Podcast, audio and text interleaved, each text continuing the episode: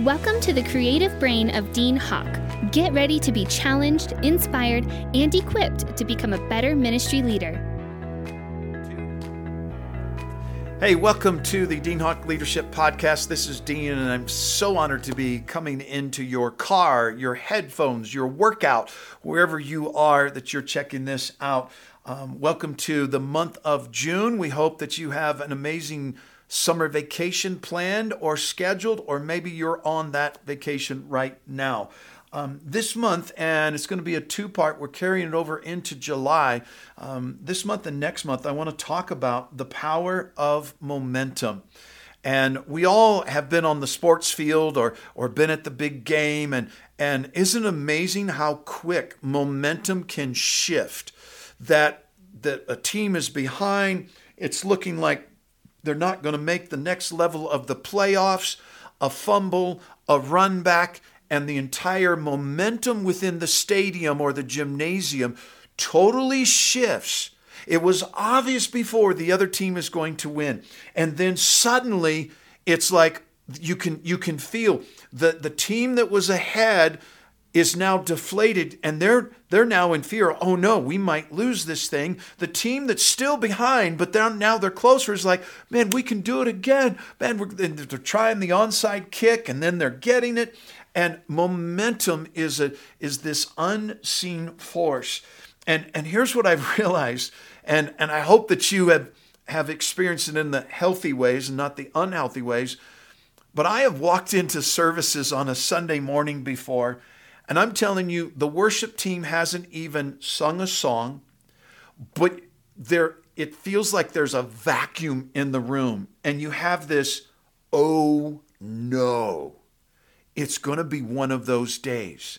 I mean, the crowd is standing on the outside, but they're sitting down inside.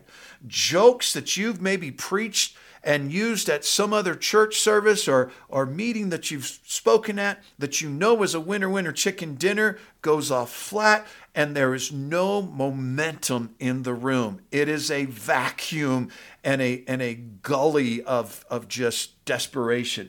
Flip side, we've all been in those services where, man, the people are engaged.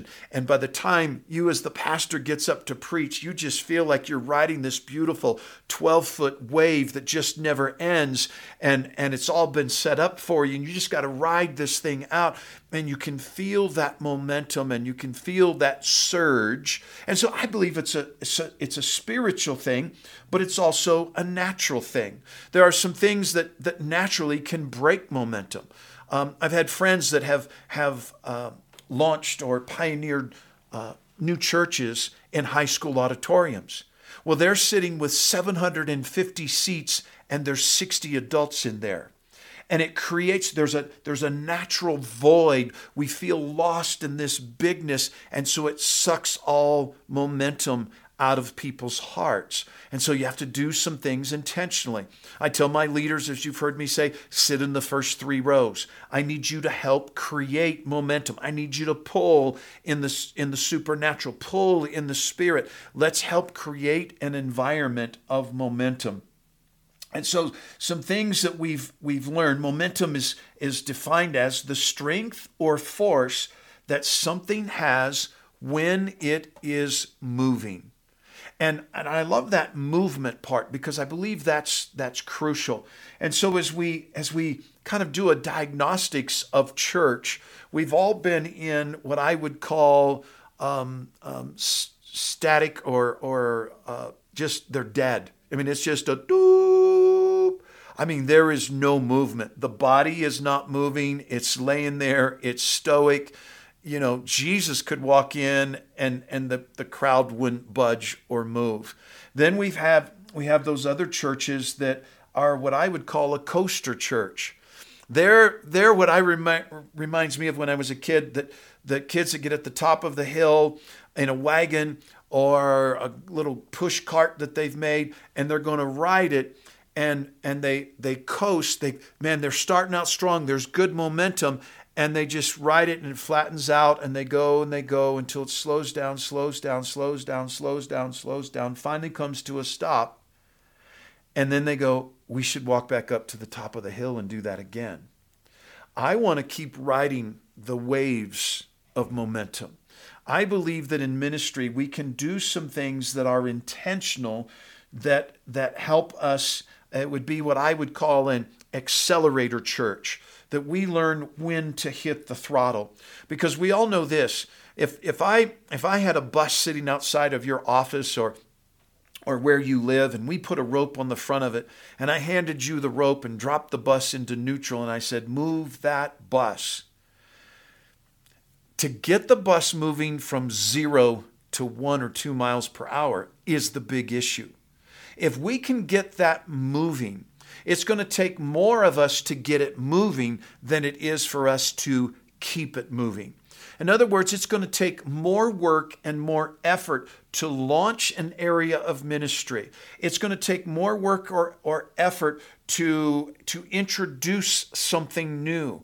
So like when I introduce a new teaching series that we just finished on mental health, when I did that, man, we're promoting that. We're doing videos on that. We're doing social media posts on that. I'm including it in my email. I am creating a momentum for the new series and the videos and the graphics to get people, hey, be excited about this subject, be excited about coming to church.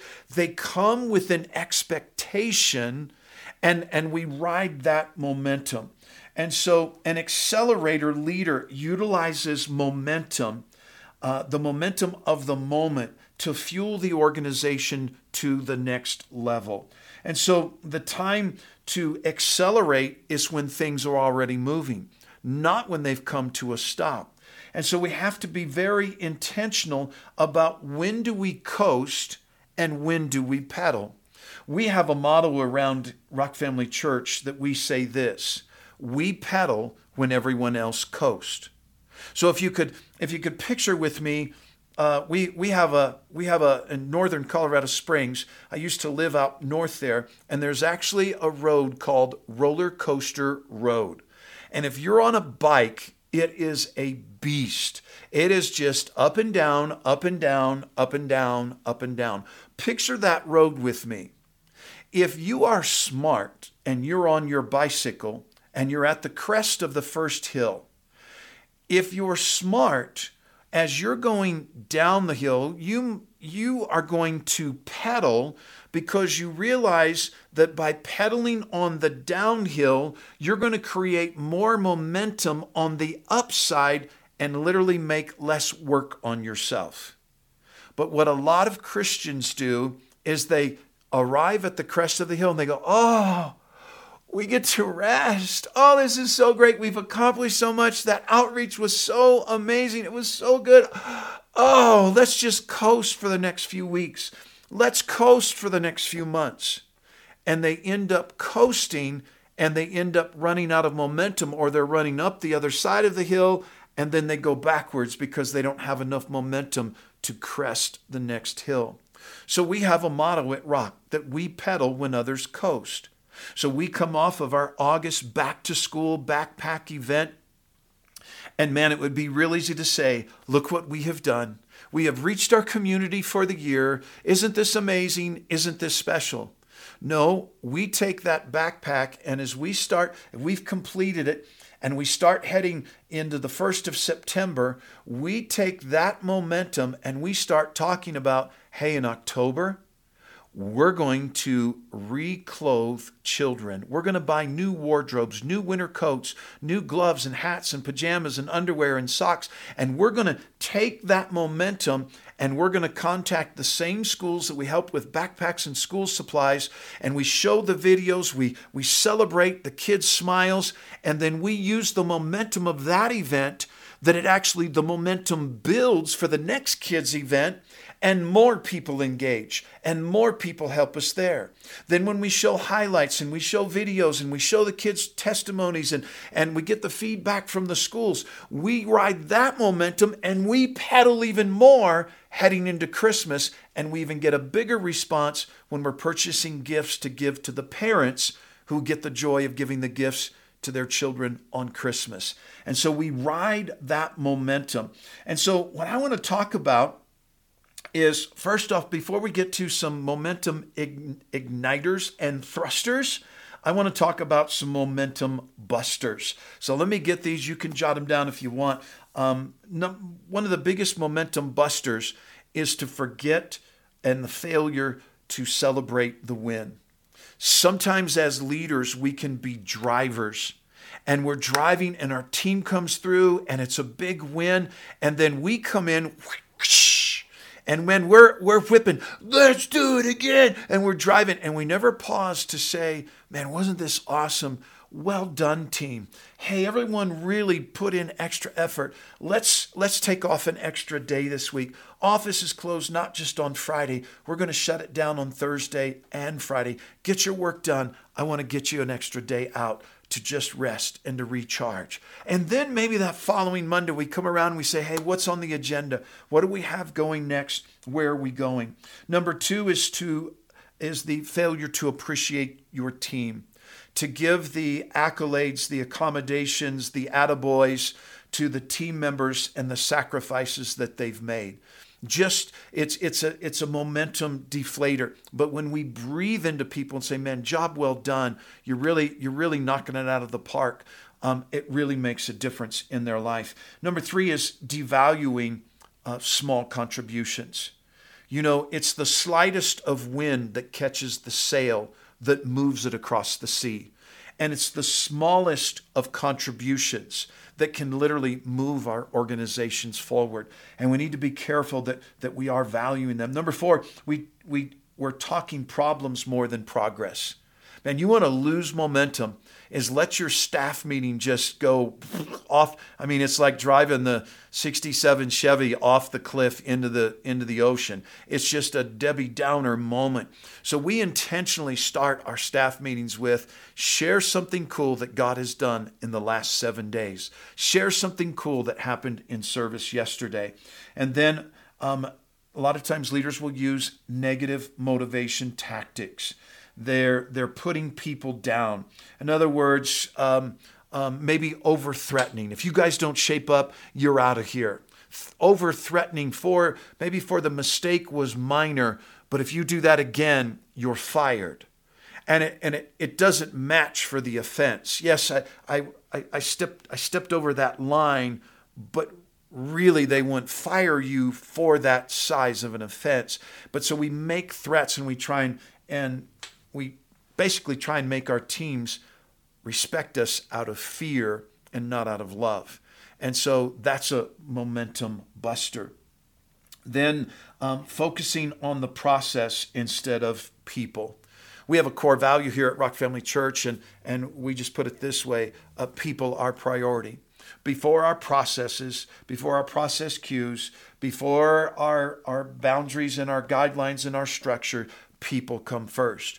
And so that means that if we are going to, we've got a new family that shows up and they have a third grader and a fourth grader. Well, in our children's ministry, they go to different classrooms. That would be the law. That would be the process. But we know that it can be an intimidating experience for those two to go to class by themselves when they don't know anyone else in the classroom. And so people are priority. We'll say to the mom or dad, which would be better? Would it be better for this one this Sunday to go here or this one to come down? And sometimes mom and dad will say, nope, they're good. Let them go to their own rooms. But we're valuing and respecting people. Then lack of vision or multiple visions. It's kind of a two-headed monster. If there's a lack of vision, there's no motivation. Why are we doing this? Where are we going? What's our goal? And if there's multiple visions, that the staff can become confused. Pastor said this, but pastor's wife said that. XP pastor said we're doing this, but I heard from pastor we're not doing that.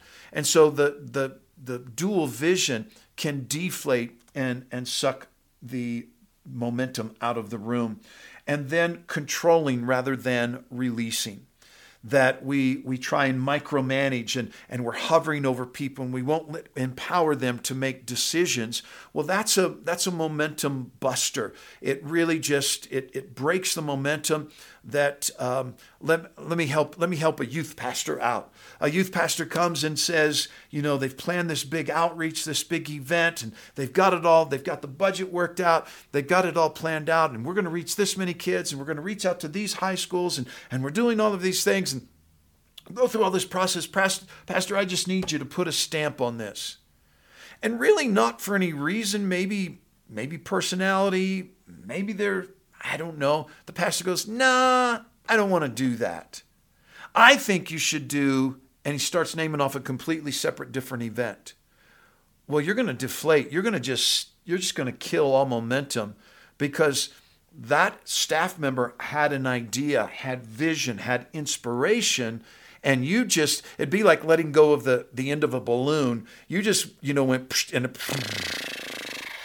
and all the air goes out of the room. All momentum is lost, and now it can go nowhere. Selfishness is a momentum buster. Lack of faith is a momentum buster. And then we learn from Joshua in Joshua chapter 6 and 7, we learn that sin and poor choices can be a momentum buster. That when Achan took of the items that he shouldn't, that it was a momentum buster when the Israelites were going to take the next battle. They were sorely defeated, because what the momentum had shifted. They didn't realize it, but because of sin. Here's what I've found: that when I live sin-free means I live guilt-free. And when I live guilt-free, I'm condemnation-free. And when I'm condemnation, guilt-free, and sin-free, I minister at another level of confidence. There's a confidence in my walk with God. There's a holiness that I'm living and walking and ministering in the power and the presence of God. And there's not anything that I've done that the enemy can go, you remember when you did this. No, I'm clean, I'm washed, and I've living a sanctified life, and it gives me confidence. It gives me momentum as I minister. Real quick, I've got just a minute left. I want to hit some momentum igniters, and then next month we're going to hit the momentum thrusters. Some momentum igniters. This is to get the fire lit. Number one, momentum is birthed with a vision from God. When you get a God kind of vision, it is going to ignite the people around you. Momentum ignites as people gather around a common cause. Momentum is ignited when they say, yeah, that is an injustice that we can correct. That is something, an area where we can help. It is wrong that kids wake up on Christmas and they don't have any presents under the tree. There's a cause that rallies people around them. Thirdly, momentum is set in motion by acting upon a firmly held belief. You see, too many times we want to feel momentum before we start pulling on that bus with that rope. We have to start pulling. We have to start pushing, knowing that we're going to do something big for God, and others might not see it yet, but once we get this baby moving, there'll be plenty that will want to jump on board. And then we know that we must do something significant to cause a disturbance, to create an avalanche within our church. You know, the myth has been defeated that simply by a verbal voice or a verbal shout that would cause an avalanche. They've done all kinds of tests, and it's very, very rare. Usually there has to be a disturbance, extra precipitation and snow that comes on that overhang. Maybe a skier or a snowboarder that puts extra pressure there. Maybe it's a snowmobiler that runs across the top of that ridge that vibrates and causes. There has to be some kind of disturbance. And here's what I would tell you. There needs to be some kind of disturbance to shake our church. Even if it's just doing our service backwards. Pastor Brad, my worship pastor, and I, we're working on a series to begin this fall on worship, and we're going to drastically change up our worship service. We're going to incorporate the teaching and a song, and then back to teaching and a song. We're going to change the dynamics of how we do church so that people aren't just in the zombie zone.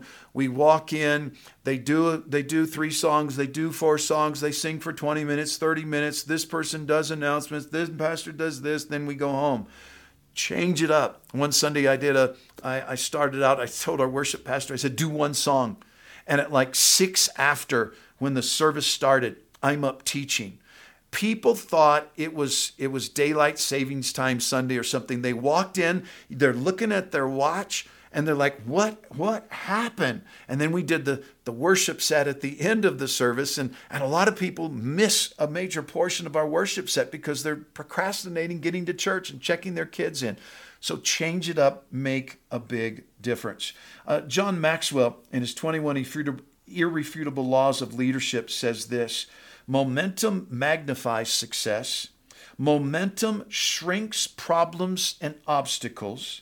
Momentum energizes, momentum enhances performance, and momentum makes change easier. Momentum magnifies success. Momentum shrinks problems and obstacles. Momentum energizes, momentum enhances performance, and momentum makes change easier. I can steer a moving car much easier than I can a parked car. When we get the ministry moving, it's easier to keep momentum going. Hey, God bless you guys. Thanks for tuning in this month. Share it with a ministry friend that you think would be helpful. Check out, I don't think Matters of the Mind has been released yet. It'll be coming sometime this summer. It's a series that we are just wrapping up here in the month of June. So it won't be done because we got 2 more Sundays yet. And so please check that out and all of our resources at deanhawk.com. Hey, God bless you guys. Email dean@rockfamilychurch.com if you have any questions or if my staff can assist you in any way, shape, or form. God bless you. Thank you for joining us today. For a free sermon series and teaching outlines by Pastor Dean, visit us at deanhawk.com. Be sure and join us next month as we continue our growth on leadership.